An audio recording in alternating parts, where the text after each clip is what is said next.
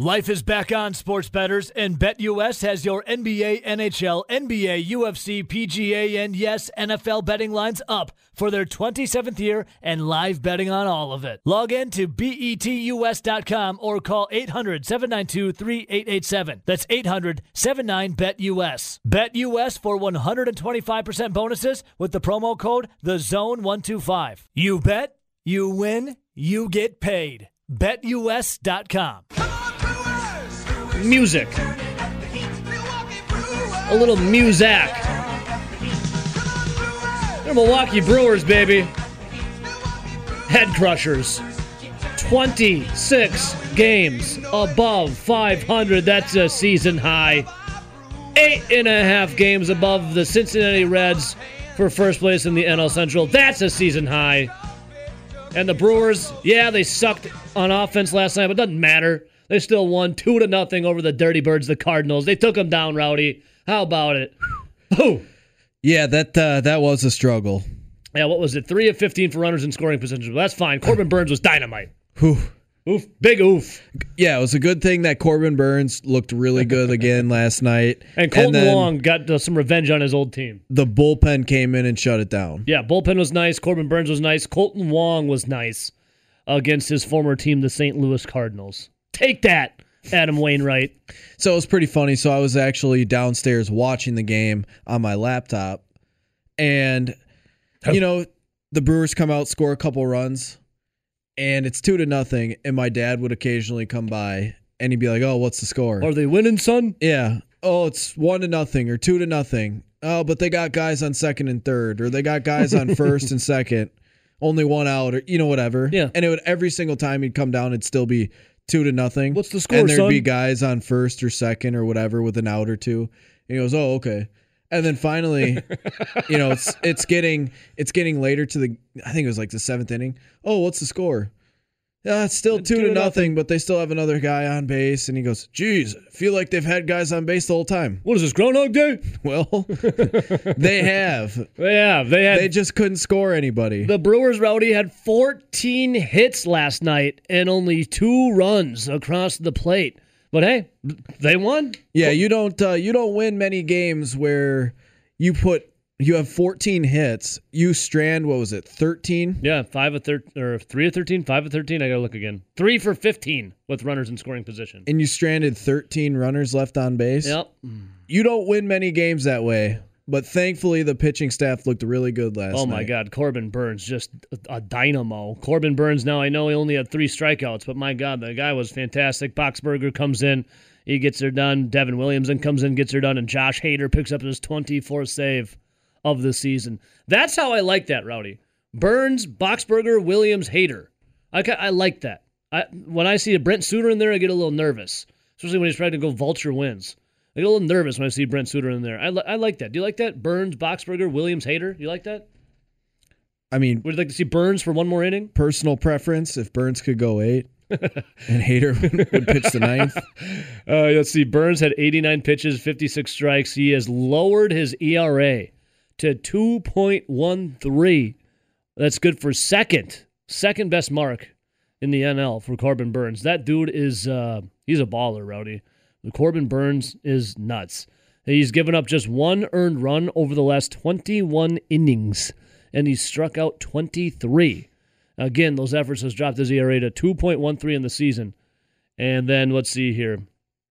I don't know. I mean, obviously the Brewers needed the help of the pitching staff, Rowdy, because that that that 14 hits didn't amount to much.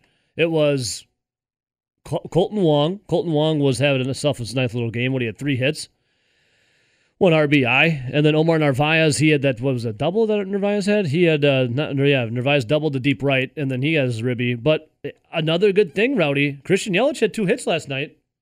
We're, we're moving up a little bit. Had two more hits, but, But then had he had a couple strikeouts. of bats where he looked pretty bad again. He had three strikeouts, but he did have two hits. So I mean, he's he's turning it around a, a little more, I guess. I actually have some uh, breakdown of Christian Yelich that I thought was really interesting because you know how Please. when I when I stream those games, half the time I get Brewers feed, half the time I get the Yeah, the the- opposing team's Yeah. feed. Did you get the bird, Dirty Birds last night? I did have the Cardinals last night, so it was interesting to hear some of the Cardinals' perspective on Christian Yelich. What were they saying? Well, I mean, it has to do with a lot of different things, but overall, it's weird seeing Christian Yelich be this bad. I feel like we've been saying that for what a year and a half now.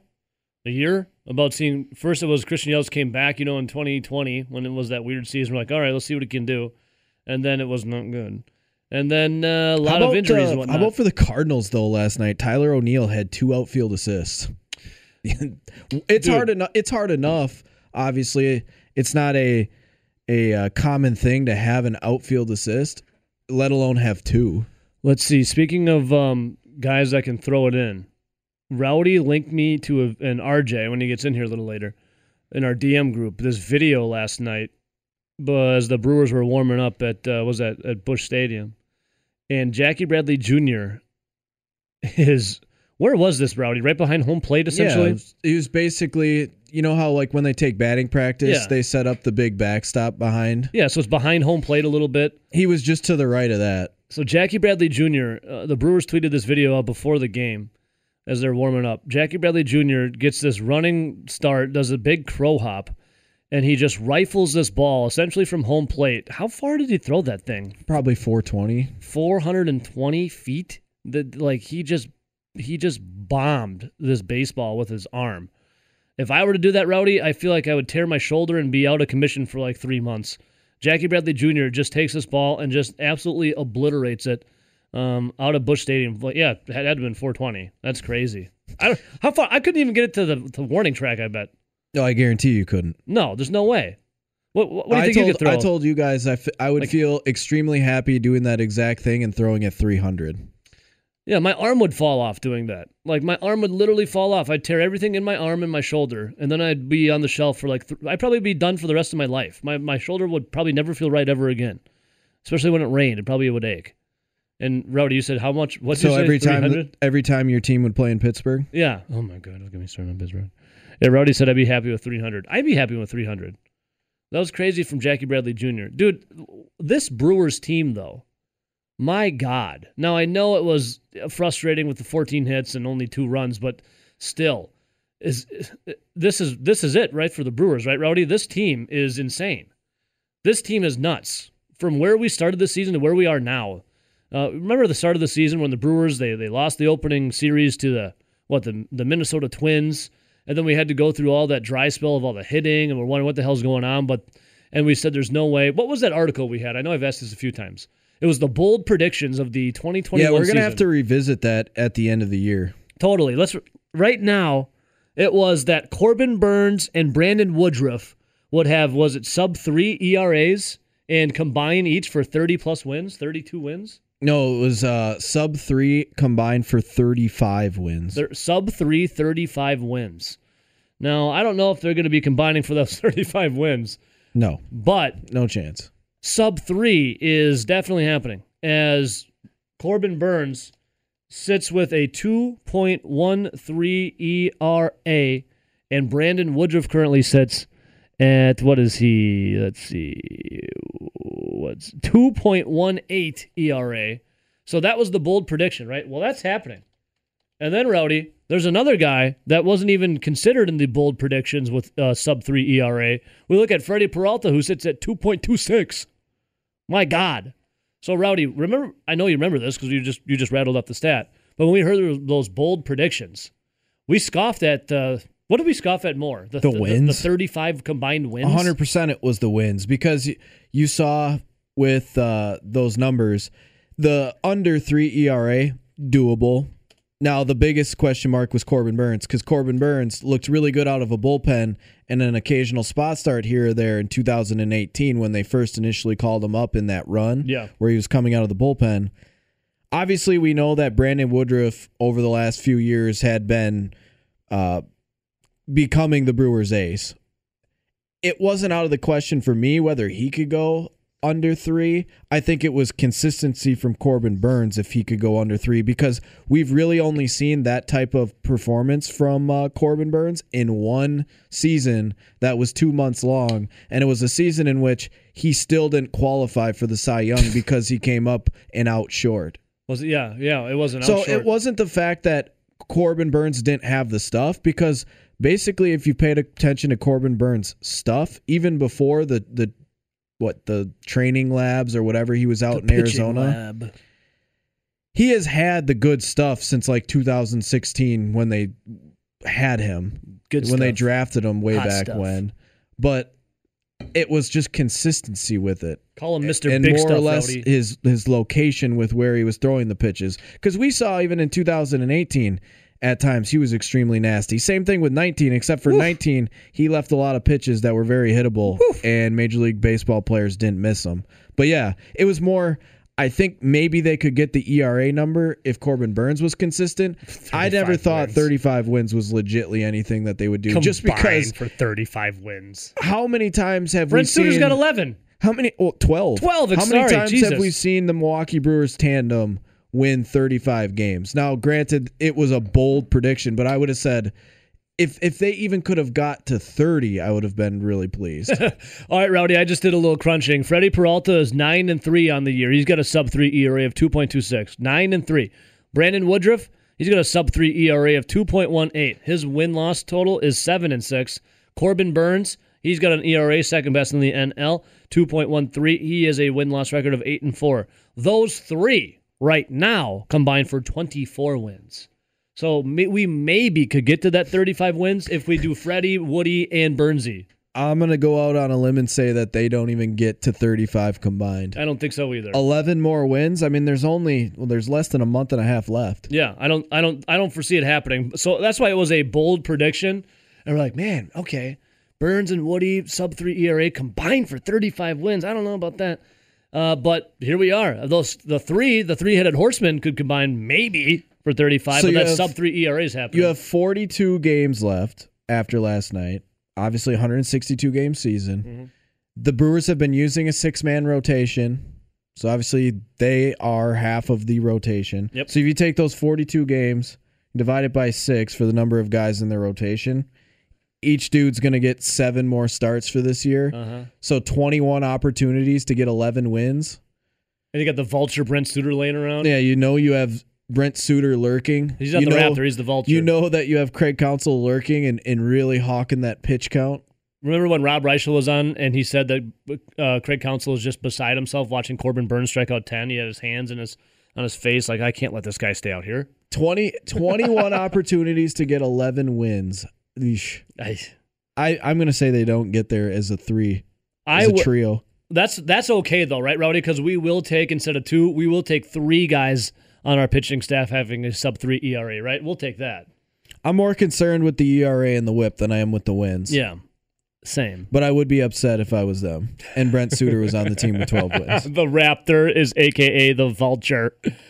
Oh my God! But Freddie Peralta, Brandon Woodruff, Corbin Burnes, absolutely insane. Speaking of Freddie Peralta, uh, getting the start tonight opposite of Jack Flaherty. Freddie Peralta has an ERA. Now I know right now we were just talking about his overall year at two point two six, but Freddie Peralta has an ERA over his last fifteen starts of one point eight five. 1.85 his last 15 starts for Freddie Peralta. Yeah, and he's had uh, some success against the Cardinals. Yeah, he has. Let's see. And Jack Flaherty is three and six with a 5.21 ERA and 13 career starts against the Crew. No, that's the weird thing. So Jack Flaherty, he came off the uh, IL last week and pitched against the Royals. Jack Flaherty, Cardinals ace, has been really good. He's been really, really good Really, at home. really, where really he's got a, an ERA sub two this year at home. So obviously he's going to be tough. But that's just kind of like the thing, you know how guys play better against certain players. yeah, The Brewers always seem to hit Jack Flaherty. yeah. I don't know why. He's he's a gr- he's a great pitcher. I mean, the Milwaukee Brewers would love to have him on their, in their rotation alongside the three that we've just talked about. no doubt about that. But they always seem to hit Jack Flaherty really well. And Hey Jack, if you can't beat him, join him. Come on over, brother. Freddie Peralta, well, Cardinals have struggled against him. He's a beast. Freddie Peralta rules. Oh, and we have a Miles Mikolas update. oh, He is going to start for the Cardinals on Friday, so he'll be activated this week. oh. So, So the Mikolas Cardinals will be back. getting their two top guys in their rotation back in the last week plus. And the Brewers have some The Brewers have the most amount of games from the NL against the the Cardinals coming. Car- right? They had 13 going into this series, so 12 more. So 12 more. Uh, the 12th tonight. First pitch is at 6:45. Brewers though 26 games, woo, above 500, and eight and a half games above the Reds now. So how about this, RJ and uh, Nelly over here? Danny Davis and Kendrick Pryor believe they can form one of the top wide receiver tandems in Wisconsin history. Yeah, if they stay healthy. That's, I mean, a one important right there, being didn't ha- available. didn't happen last year. when it comes to being the best wide receiver tandem in Wisconsin history, I don't, I don't. Is that the heart of an accomplishment? Is that that big of a feat? Um, Wouldn't it be, I mean, obviously be hard to say I want to be the best running back in Wisconsin history. yeah. Would say you're the I best mean, wide receiver tandem in Wisconsin history? Is that that is that that tough of a difficult of a task? It, it's like one of those. The ones that come to mind are like Donald Hayes and Tony Simmons, and it's not like they were, you know, prolific receivers. They were all around receivers, uh, especially when you know Ron Dayne's your running back. Ron Dayne. And I mean, other than that, it's I mean Lee Evans and whoever his second guy was. you know, it's like that. Yeah. It- uh, Abbrederis and whoever his Nick other- Toon. I think that was the kind They of were the- they together? Uh, That's probably who you're looking to beat then. Abbrederis and Nick Peavy. Toon. What is P? Who's Peavy with? I'm trying to think. Who's he with? Yeah, I'm Oh. trying to. He's probably That's unemployed. I was just trying to think of stuff here. So Graham Mertz was asked about you know Danny Davis and Kendrick Brown. Rowdy. no, it's just funny. He's probably unemployed. He still caught that ball in the end zone. he definitely did. And those refs was that the same game when the refs got pelted with snowballs? yes, because Uh, they deserve that. I mean, I hope you pack those things full of rocks. yeah, we're not Philadelphia here. Come on. At least an ice ball. Yeah. Yeah, okay. We'll we'll we'll settle that in an ice ball then. Mertz was talking about uh, he's asked whether he believed having Davis and Pryor available this season would change what he could do through the air. Uh, Jesse Temple said he smiled and then he couldn't help but laugh. I guarantee you they will. I don't think. I guarantee it's going to be fun playing with them. Who End said- quote. who Graham said Mertz. Oh, Graham Mertz. Mertz. Mertz mania. Well, yeah. When we saw the you know the full complement of everyone against. Okay, boys. Illinois. Yeah, Illinois. When it comes to Illinois game, the Illinois game, do we take that with a grain of salt? I'm starting to, yeah. No other Badger quarterback that would ever done something like that against a, a bad team like in Illinois. Rob Wheelwright was the second leading Ah, receiver yes, behind Jazz Rob Peavy, Wheelwright. but the He actually got some run in the NFL. Yeah. I th- The- was it the Chiefs? I- yeah, I think so. Um, Research department. but the second overall leading receiver, that's not technically a receiver, uh, Troy Fumagalli on that team. Ah, yes, yes, yes, yes, yes. So we saw. So Rowdy, you're taking the Illinois game with a grain of salt for Graham Mertz and Mertz mania. I mean, I think that's what he can be. I don't think that's what he is. So Illinois not good, obviously, but Graham Mertz looked like the Heisman winner of that year. Um, turned out to not be so. But uh, I saw Mike Lucas tweet this out earlier this morning. Graham Mertz tied UW's record by completing 17 straight passes against Illinois. In 2014, Tanner McEvoy completed 17 straight versus Western Illinois. Yeah, but some of those passes were like two yard passes.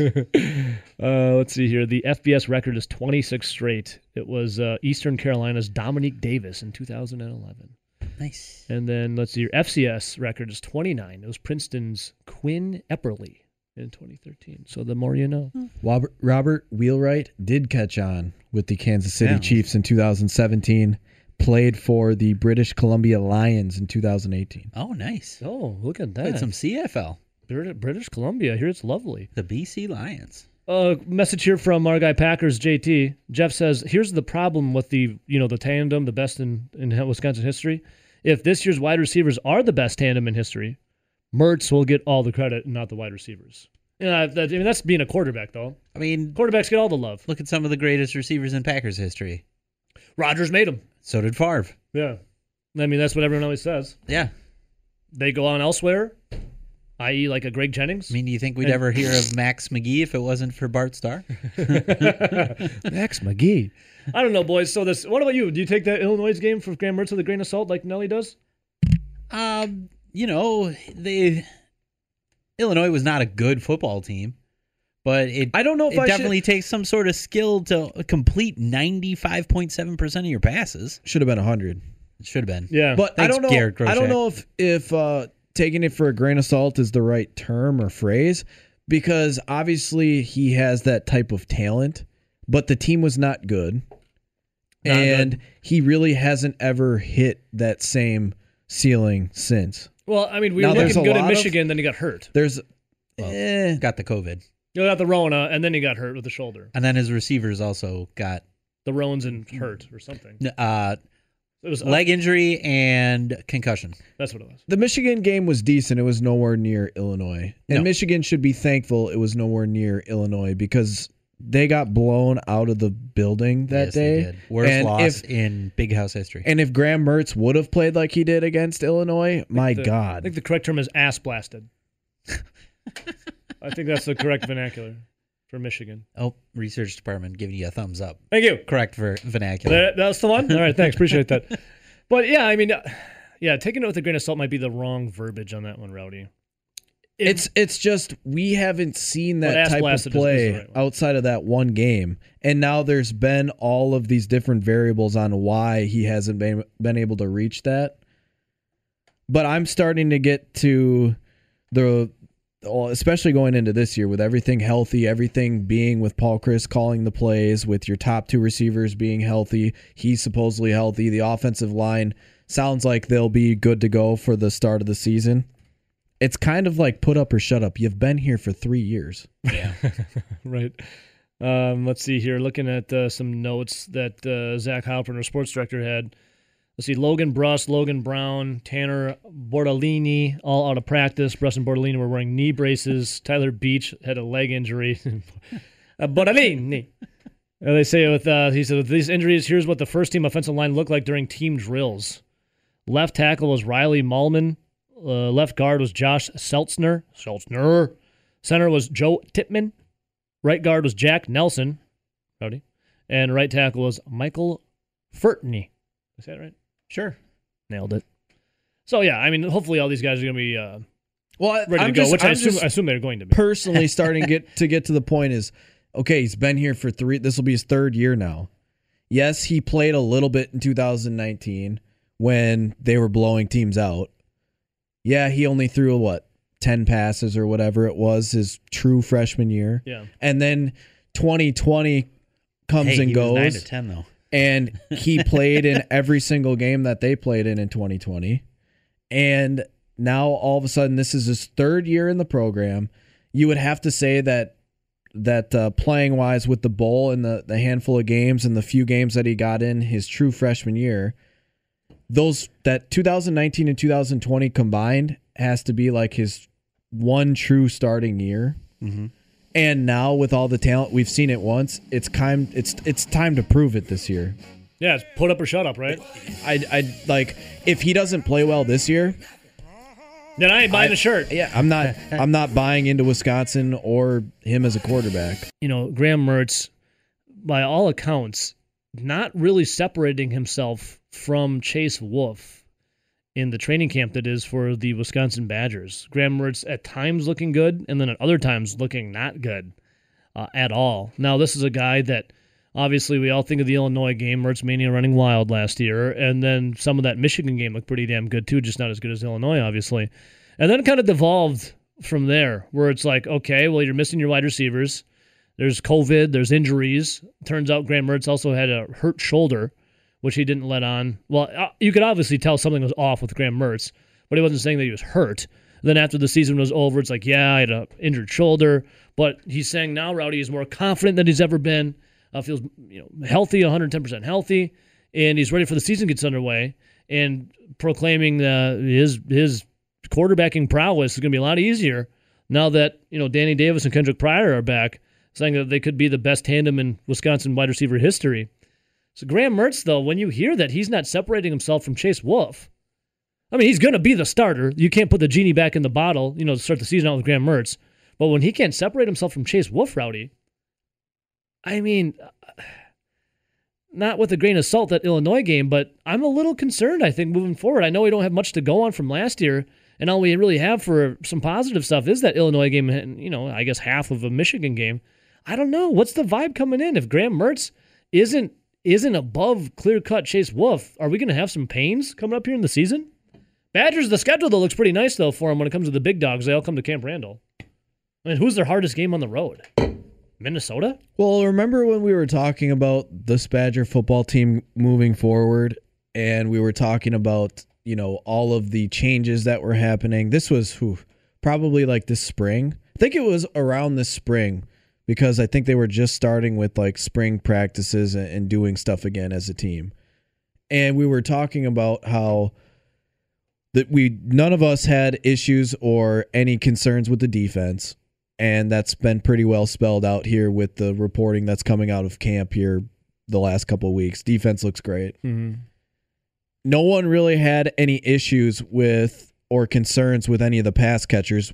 With Danny Davis coming back, with Kendrick Pryor coming back, with Chimere Dike coming off a pretty good true freshman season, and then obviously you had uh, Ferguson coming back as kind of like your senior leader at tight end. Mm-hmm. No one really had any issues there either. We all were kind of figuring that the offensive line would also be a, a, Wisconsin offensive line. Even when it's a bad Wisconsin offensive line, it's a pretty good offensive line for the country. Yeah.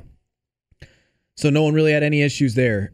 The the one place or the, I guess the couple places at that time that we were concerned about was one, the running backs room and two was Graham Mertz. The reason why we were concerned with the running backs room was because Jalen Berger had only been given 15 snaps a game. There didn't seem to be a ton of depth behind Jalen Berger last year. And I know I've said it, I think RJ agreed with me, but over the past 20, 20 21 years, that was the worst uh, Wisconsin running back room I've ever seen. Yeah. Well, now you give another year of uh, Jalen Berger uh, from what I've heard with him in the weight room, I know a lot of people said he wasn't a big fan of lifting weights and wasn't actively in there all the time His when legs, he was like his in legs weren't big high enough. school. Yeah, they always mentioned how his legs were. Yeah, chicken small. legs. Well, I saw, I, forget who the tweet was from, but I saw a tweet where they were saying how he actually did get in the weight room the last year, and his numbers in the weight room were significantly better than where they were when he came in. So that's a, p- a plus. Plus, we talk about Chez Mellusi is turning heads in practice. What up, Mellusi? That is a true Division One running back that sat behind Travis Etienne, who's a great player now playing for the Jacksonville Jaguars. Th- Those are two legit guys now that Big are time. Division One big time running backs. Big time. I don't think you have as much as of a worry. Plus, you have everyone else in that um, in that running backs room that gets another year of experience, another year of of uh, being in the weight room, and then we've even heard murmurs and even more than murmurs, some really loud shouts for the the Braylon. What is it, Braylon, Braylon Allen, that dude's a monster. The guy that- 17 years old. the guy that's 17 and what forwent his senior year. Can't even buy a pack of smokes yet, Rowdy. So I mean, there's a lot of promise and now upside at that wide um, running back position, and now it, it literally just comes down to quarterback. And Isn't it always been kind of the question, right? and it always has been, except for when you had Russell Wilson. And I think Russell Wilson, when he came in, every this was what I remember of Russell Wilson. Okay, he was a pretty good quarterback at NC State, but they kind of ran a lot of spread option. He's a good baseball player, just a good overall athlete. Yep. Had a decent arm, but I mean was was solid in, in college. I don't think anyone expected Russell Wilson to do what he did. No, um, no, no. And I think to go one further, I really don't think any NFL teams expected Russell Wilson to be who he is currently. No, I mean, he not. was he was a third round pick by the Seattle Seahawks. They signed Matt Flynn. Well, you want to know why he did all that, Rowdy, with all the doubters? Because he's Mr. Unlimited. He's unlimited. But yes, to your point, no one expected that really. We're like, okay, we'll have a nice season with him, but that, wow. And everyone had their doors blown off by what he did and how good the offense was and how well he translated from that offense at NC State to Wisconsin's pro style. Mm. And then it was like ever since then they were they were chasing the Russell Wilsons. and, now Graham Mertz is the highest touted quarterback they've ever had. Well, that that's the thing. Remember when Danny O'Brien was the very was that the very next year? He was garbage. He was Yeah, terrible. stinks. They ended up going, I believe, with uh, Tanner McEvoy over him, a guy that was you know, half quarterback, half uh, defensive. Hey, back. speaking of Seahawks, Tanner McEvoy was a Seahawk rowdy, and I think Russell Wilson hit him with a pass, a touchdown pass, when he was a wide receiver, if I remember correctly, after he got off special teams, McEvoy. And then he disappeared, nowhere to be found again in the NFL. But I mean, even since then, we've we're always chasing. We need that Russell Wilson type to give the Badgers a legit chance at winning a national championship or even qualifying for now the playoffs. Mm-hmm. And I think along the way, we've kind of overlooked some of these really good quarterbacks that we've actually had, whether it be Scott Tolzien, who I think was phenomenal, Yo, Scotty. or Jack Jack Coan for the one plus year that he played there was really really good. And instead, now here's Graham Mertz. He's highly touted. He was Mr. All He's Star. the Kansas he was, Cannon. He had was five Mr. Uh, touchdowns. high school All Star game. Was at the Army. yeah, the, the Armed Forces Bowl, whatever the hell it was called. He had five tutties, or six or seven, whatever the hell it was. He's got the hype. He kind of has like the charisma and attitude. It's, he's got the bravado. and he had the one game against Illinois, and then it's been pretty much instead of chasing Russell Wilson, I think a lot of people think they have Russell Wilson. They're now just chasing that Illinois game. Yep, they're chasing the dragon, Rowdy. They're trying to get that high again of the Illinois game. I don't know if you ever get that high again, just because football was canceled. Remember, football was canceled, And the funniest part is, and then it came back. And then Graham Mertz had that game, and we're all like, we get football If- back. You get Graham Mertz. All of a sudden, Mertz high does does ball out, and he does reach like that Illinois type game, or he looks like Russell Wilson. Obviously, Wisconsin fans are going to be ecstatic. They're going to have a good year. They're going to win ten plus games. They're going to play Ohio State in that uh, conference championship game. But he could also be a one and done You could. because this is technically his third year. He could go to the NFL.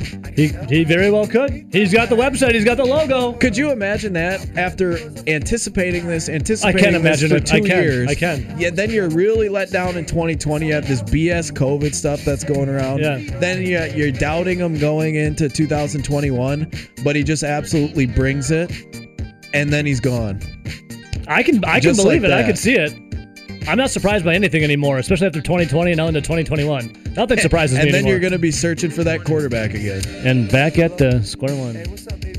All right, Rowdy. But to be honest, I'd actually prefer that because if Graham Mertz is that good, Wisconsin has a real shot at a college football playoff this year.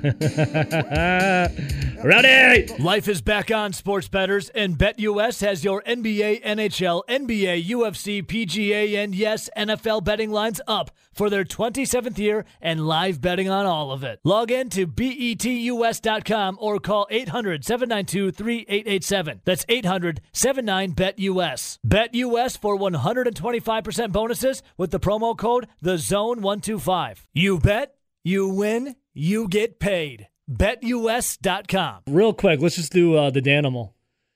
I was under the full belief yesterday. this is hilarious. D- D- Vogelbach? Yeah. All right, so I was under the full belief yesterday that the Danimal, uh, Daniel Vogelbach, was going to be DFA'd. I don't know what, what they were going to do with him. There's really no room at first base.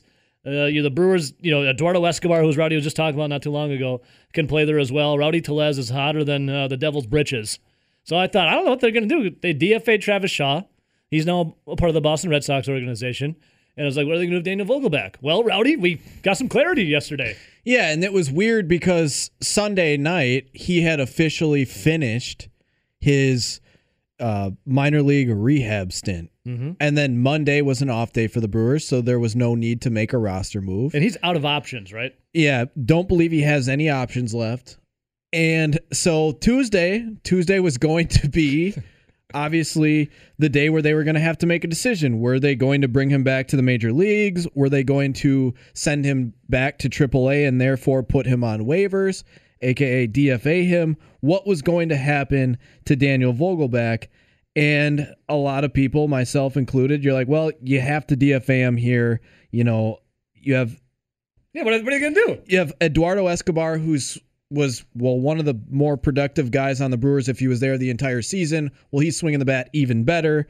Obviously, you have Rowdy Tellez, who's swinging the bat really well. Then all of a sudden, there was an update on Daniel Vogelbach, and Not DFA'd. he is not DFA'd because he has been taken off of his quote unquote minor league rehab assignment due to not a hamstring that put him on there, No, no. But a phantom foot injury. A foot injury. Vogelbach pulled off of rehab due to a foot issue yesterday at 4:33 p.m. a foot and correct me if I'm wrong, Rowdy. When he was playing for the Nashville Sounds, he looked perfectly healthy and he was batting almost like 370. Yeah, and there was videos of him running the bases. And and the last time you've seen Daniel Vogelbach running the bases, you saw him hopping on like one leg because when that's when he That's when he injured his the hamstring. hamstring. Yeah. And it, it one, it didn't look fast at all. Two, it didn't look good. But now he's been on that IL since late May. He's been playing in Nashville for I think at least a little over two weeks. And he looked, yeah, he was hitting the ball well. He looked good. I'm not going to say he looked fast, but he looked uh, Well- like he was. We'll say he's up to speed. Up to speed for a hefty boy. and You And never, uh, you never, you never call someone that size fast. Up all- to speed's nice. All of a sudden, guy has a foot injury. I I a hundred percent think this is a wink wink. Hey, how about you have a little foot injury? We're gonna put you back on the IL until early September, and we promise you we'll put you on the uh, September call up where we get two additional roster spots. Why don't you chill out here, take some at bats, and consistently get more swings? Okay, so what when you are designated with an injury, I, I'm not I, I'm not up to speed on what needs to all happen. What if you have an injury? Do you have to have like a doctor sign off on it and vouch for that this injury is real for you to go on it like the 10 day IL that he is, or is it just honor system? Because I don't know. I couldn't tell you the exact protocol, but I mean, think about it though. Say you have a guy that gets hit in the hand. He gets hit in the hand and say he like fractures his fractures a bone in his finger. Yeah. I mean, obviously that guy's going to have a, a hard time holding the baseball bat, right? At least for a day or two. Yeah. And you would think, "Oh, well it's got some swelling, it's got some bruising." You're going to sit him down for at least a day or two. Well, then you ha- give him the MRI and it turns out that they're, the finger's fractured in a couple spots. Well, you know you can't do anything for a finger fracture. You just got to let it do its Yeah, thing. it's just kind of got to do its thing. Well, all of a sudden the guy is is good to go. Like, okay, well, we can put him on the 10 day IL or we can have him sit out. And if he wants to play in three days, the guy's going to play in three days. Uh-huh. I feel like there's so much gray area here because some guy might say, "Oh, I can't grip the bat, my finger's fractured. I'm going to go on the IL for a couple weeks." Another guy says, "Yeah, it's kind of sore, but the swellings went down. Yeah, I got this fracture. I'm going to play through it after 2 days." You know what I mean? Yeah, no, like it's so gr- it- there's so much gray area here. I feel like, "Hey, you're a big guy that's got a bad hammy. Now it's good. Oh, my foot might be sprained. I came around first base, my foot feels sprained." Rowdy, I have a very uh, sneaky suspicion. You you can never tell how someone's foot is sprained. Obviously, you can see that it's it could be Well, I know potentially how it got swollen. I know how it got sprained. You want to know how? You want to know how? Sure. Dave- I think David Stearns went up to him and said, "Hey, man, how you feeling? You feeling okay?" He's like, "Yeah, yeah, yeah. I'm ready to go back." And then David Stearns just stomped on his foot as hard as he could. How you feel now? Well, like well, that's what I'm saying. It's like you can tell when if someone's got something sprained because normally at first it's either bruising or it's swollen. And someone's probably walking with a little bit of a limp. But you have you have some people Maybe, that maybe be he's got like, gout. Maybe he's got gout. You'll have some people that'll say, "Oh, my ankle still hurts," like weeks and weeks after, and this, there's no more swelling and the bruising has went away. Sure. and you could still say that that ankle's still sprained; it's still sore. Like uh, in high school, I sprained my Achilles, my ankle, really, really bad Yeah. in football, and I'm not, I'm not kidding you. It was swollen for like obviously a couple of weeks. It's actually still swollen. Never really went back down. Well, but uh, Rowdy, put you on the IL. it it was where it went from my Achilles all the way up to the side of my knee. You had, And but like the side of my leg wasn't swollen or anything, but I'll tell you what, it hurt like hell to walk all the way up the side of my leg. hey, maybe he's got gout or turf toe. I had turf toe. That sucked. Couldn't even walk for like three days. I feel like it's more honor system to answer your question. I think it's honor to system, come too. around full circle here. I think Daniel Vogelbach will feel a lot better when the rosters expand. I yeah, I think he'll just happen to come off. No, I think the timeline will add up where all of a sudden he feels he's like Well- on the fountain of youth when the rosters expand. I think we I think we have to look at this. Look at the uh it's currently the 18th, so they put him on the IL what, the IL again on the 17th. yep. 10 day IL. 10 days. That'll put him to the 27th. rosters expand in early September. That gives them just enough for about a week, uh, quote unquote, rehab, Rehab. stint in AAA, and then a call up. It's perfect timeline. Huh, just coincidence, right, Rowdy? I think that's just all coincidence how that adds up. Rowdy, Christian Yelich has actually been turning it around a little bit. He's been hitting the ball. Still look a little lost at times, but he was the reason why the Brewers won on Sunday against the Pirates. And then last night, Yelly, um, Yelly had a couple hits, what, two hits, and he struck out three times, but he had two hits. Uh, and he he scored, right? Yeah, he scored when was it Narvaez doubled to deep right in the third. Yeah, so Yelly, what's the vibe on Yelly looking like now? I well, mean, obviously, he's getting since- better. Yeah, since he got uh, activated and he's been playing, I mean, there's been a lot to be desired, obviously, because we're talking about a guy that was could a have been two-time MVP. former MVP, should have been two time MVP, multiple time All Star, and you're hoping. Uh, no one was. Ex- I don't think anyone was expecting Christian Yelich to come back and be an MVP this year, but I think What about an All-Star? almost everybody was expecting him to be an All Star. Yeah, I And don't, that- I don't think that's asking too much either. and especially with how we saw his game translate from Miami, which is a pitcher friendly park, to Miller Park at the time, which is very hitter friendly, especially to left handed hitters. Plus, we saw him growing and maturing as as a human being, as a man. Hell, hell as yeah, he's got well, he's gotten bigger. He's filled out more. He's a he's, man. he's added more power to his game, and that's basically just because he's maturing. He's he went from a guy that was playing in a you know a pitchers friendly ballpark when he was in his early twenties to a a a man that is now in his later twenties and he's filled out and put on power and playing a hitter friendly. I'm a man. I'm in my later twenties. Well, you look at uh, Christian Yelich. We all know he hasn't lived up to that. He hasn't played well the last two years, Mm-hmm. and you started to see though in the last what six games or so, he was starting to come around, starting to come up with more hits, starting to look a little bit better. Now, granted, he's still missing a lot of pitches he didn't miss in 2018, 2019. Yeah, But have you noticed where a lot of his hits are going? where are they going, Rowdy? A lot of them have been to have been from center to left field. There's just like little screamers out there. Well, Well, well, that's the one he had on Sunday, right?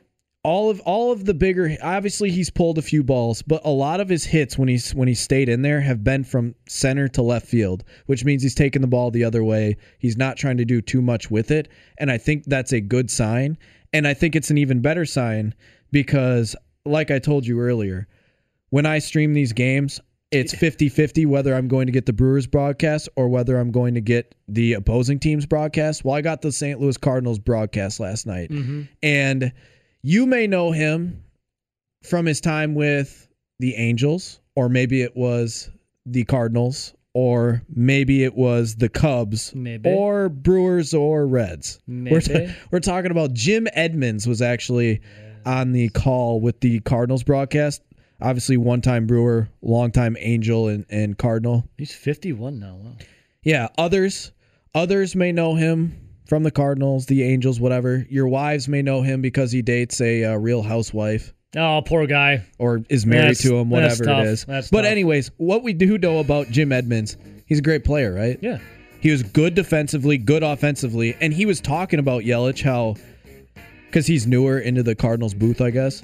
He's been watching him, and the one big difference he's seen with Christian Yelich is he's really top hand heavy when he's swinging the bat right now, and he's really pulling off of the baseball. And that makes sense because we've seen a lot of uh, Christian Yelich miss breaking balls that have been right down the middle or fastballs that are right down the middle, and all of a sudden he's just missing them. Yeah, he looks like sometimes it's just lost up there. Yeah, and it's it's pitches that are right there that he was crushing into the seats. Yeah.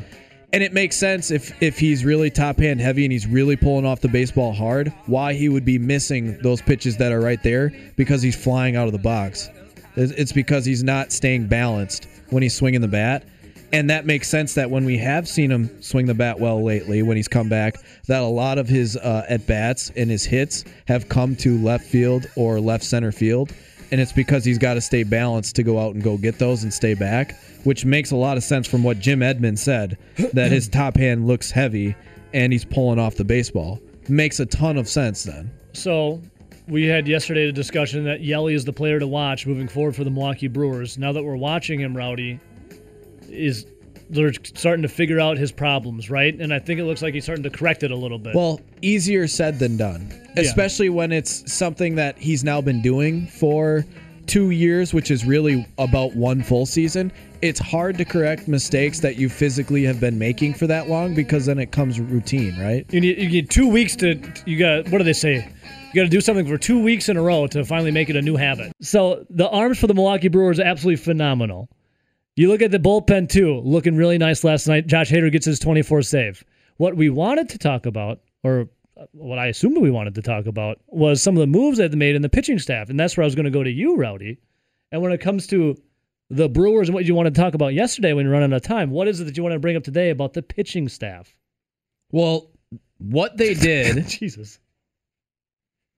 between this pitching staff here in the last few series, and it happens to do with when they went on the road to Wrigley Field and the Chicago Cubs. Obviously, during last week, they had multiple games rained out due to, well, rain, inclement weather, and it created two double headers. And we know that double headers now are seven innings, and we know that combined they're only 14 instead of 18 plus. And what they were able to do because of those rain outs and double headers, it helped the bullpen, which had a ton of COVID. It helped the starters because it gave them extra days rest, especially when, for the most part, the pitching rotation had been going uh, a, a five man rotation that they changed into a six man rotation. And for the better part of over a month plus, they had been using a six man rotation. Well, those rain delays gave them an opportunity to take extra days off in which they were more used to. And honestly, the bullpen and Aaron Ashby have to be people that they have to be ecstatic with. Ashby gave them two starts from a Tuesday to a Saturday, which they hadn't been doing with really any starter for over a month. And then the bullpen came in in the game that that got uh had a rain delay came in and helped preserve that game for Ashby. Yep. But that allowed with the off day they had this Monday, them to reset their starting rotation. And when you look at the upcoming schedule that the Brewers had, we know that they have some tough teams coming up here. And we know that we've talked about earlier in the season. Oh, they have long stretches of games throughout this year where they have 15 games, they have 16 games in a, in a row without a day off. And we know that that team had a ton of COVID in the bullpen and even into the starters, and they were using a six man rotation. Mm-hmm. Well, what did they do? It was it allowed them to flip their rotation where they went Burnes last night, Peralta tonight, Woody on Thursday. That's your top three. We've talked about it all year. And Houser's coming back, right? Houser's I is think on Friday. is expected to come back, and I think he was eligible to come back either Tuesday or today. But what it what they allowed you to do is flip your top three guys against St. Louis, a team that is getting healthier. They had Jack Flaherty scheduled for uh, tonight, and it allowed you to put your best three guys out there against a team that is still somewhat competing or thinks they can compete for the division or that last wild card spot. Then you look, you're you got Lauer back over the weekend. You are getting Adrian Houser back by the weekend. It allows you to go back to that six man rotation where you have your Houser, Lauer, Anderson for the three game series against the Nationals. You get your day off, so you even push them back another day. And who do you get against the three game series for the Reds, who are also another team that are closest to you in the standings The big still competing? Your top three guys, once again, get to pitch against Cincinnati for all three games, and they get exactly a week off between starts. And then you have your your other three guys pitch against the lowly Twins. Yep, yep, And yep. then what do you do? You You the start a four game series with the San Francisco Giants, and you get your three studs and Adrian Houser for those four games. it's all working out nice for the Milwaukee Brewers down the stretch. And here. then unfortunately for the rest of the the games that week, it's against St. Louis where you'll have two of your back end guys and one of your studs, and then two out of the three games against the Phillies at home will have the two the studs. In my opinion, it was a genius move because now you're getting your top three guys against St. Louis, against Cincinnati, San Francisco, and then you're splitting them up between the St. Louis and Philly series moving forward. And that's all in a stretch where they start that 16 games in a row without a day off. As their bullpen's getting healthier, as the rotation's getting healthier, I think it was really smart, and I think uh, it will lead to more wins than had they not done that. Look at the Milwaukee Brewers pushing all the right buttons, pulling all the right levers, tugging on all the right strings. They are, and Gustave, that's what's coming back on Friday. So Gustave uh, could go Well, on a rehab assignment as soon as Friday. Houser and Gustave were placed on the COVID list, I believe, the same day. Yeah, I'm reading right here. Trainer's room. Poised to go on a rehab assignment as soon as Friday for Gustave. And let's see. Craig Counsell said he could he should throw a bullpen session while the team is in St. Louis.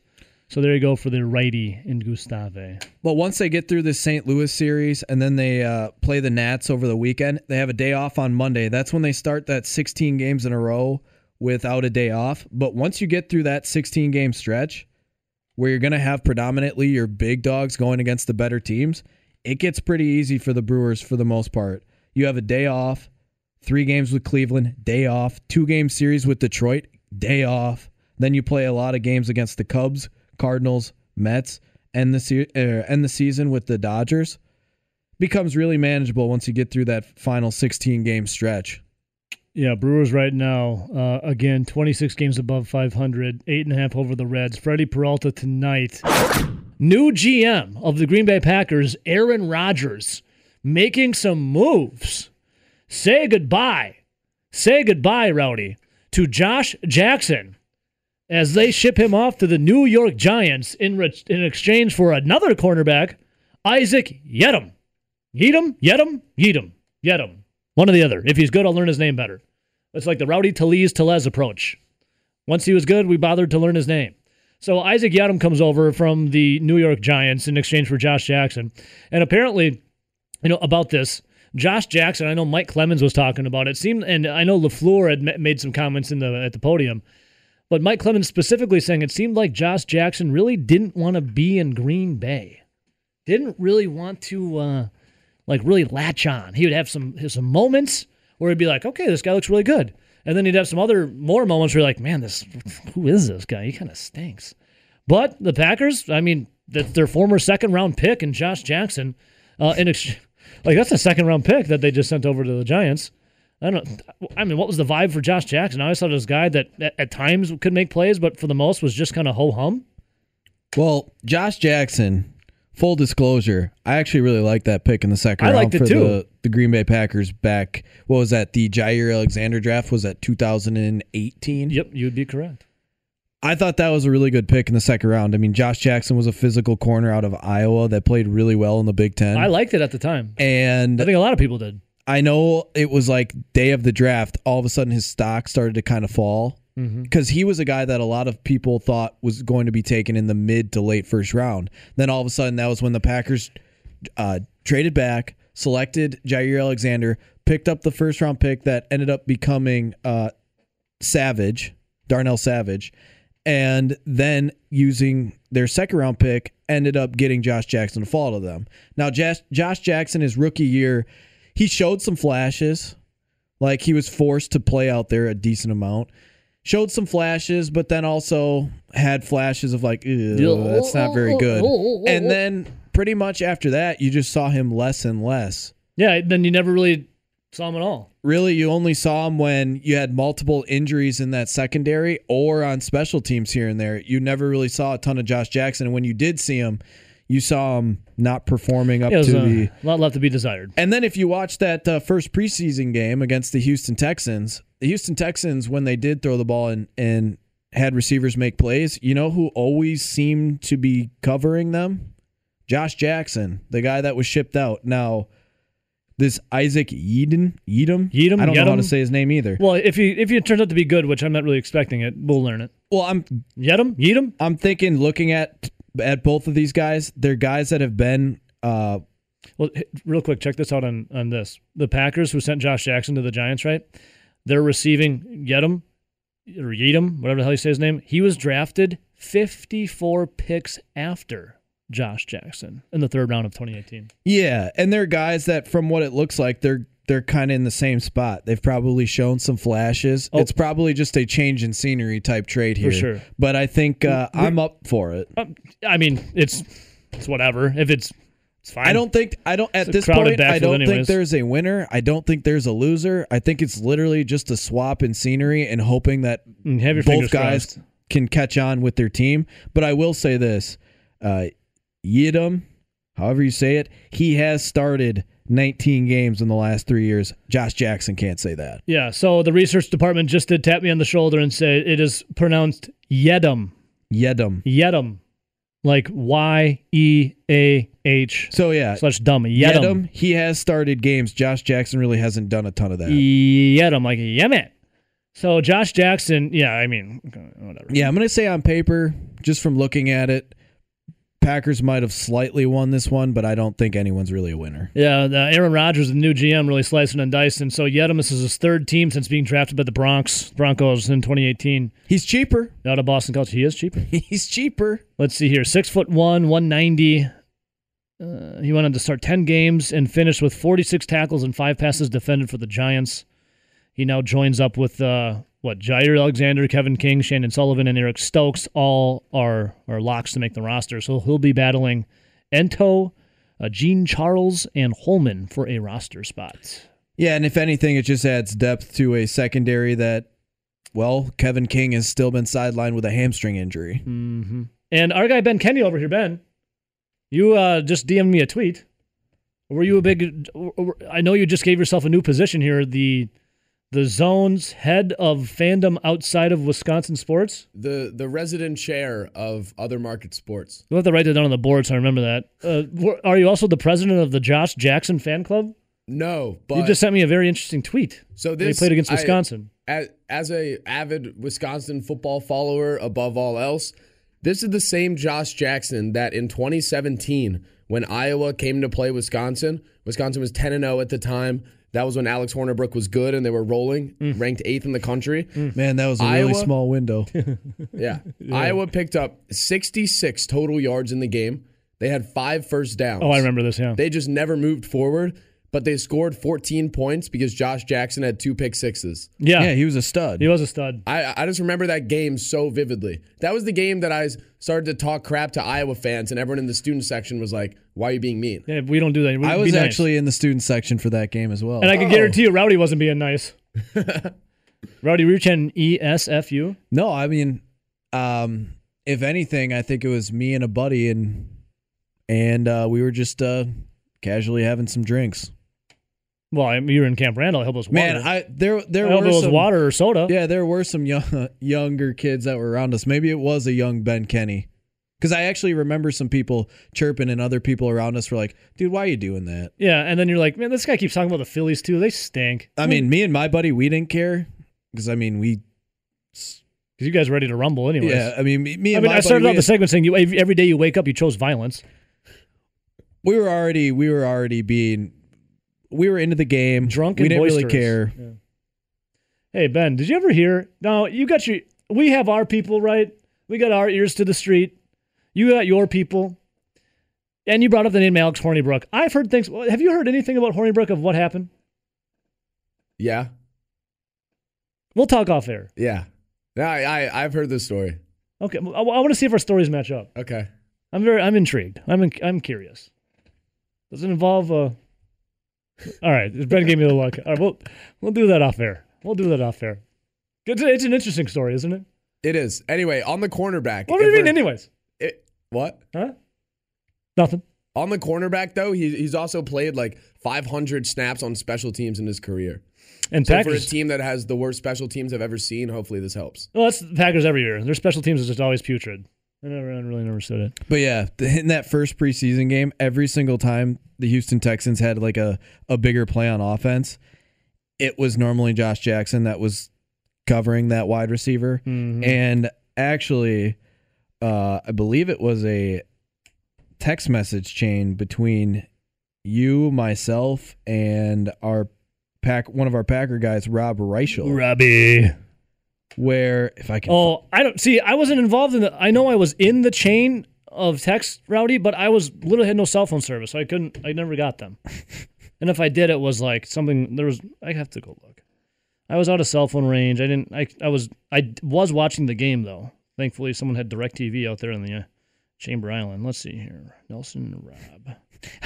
it was a Saturday at 7:53 p.m. Yeah, this is for I, you. I texted, "Well, I think Goody has seen enough of Josh Jackson at cornerback." And he certainly has. As and Rob liked that comment, and now he's traded. well, I think Aaron Rodgers saw enough too, because I think then he went and told Brian Gutekunst to ship him off somewhere. So uh, that's Aaron Rodgers told his assistant to the GM Brian Gutekunst to ship him off, and that's exactly what happened. So we'll see. I mean, we'll see what happens. It's it's a minor move. You hope you hope for the best, but I think the worst is not going to be that bad, right? Well, I mean, It's just- worst worst case scenario, you have the same exact player, Yeah. So whatever. It's a fine. guy that's not really going to be playing other than some special teams. Yeah, there you go. There it is. Packers back at it on the practice field today. Got the Jets coming up on Saturday. I do believe it was at 3:45. I want to say.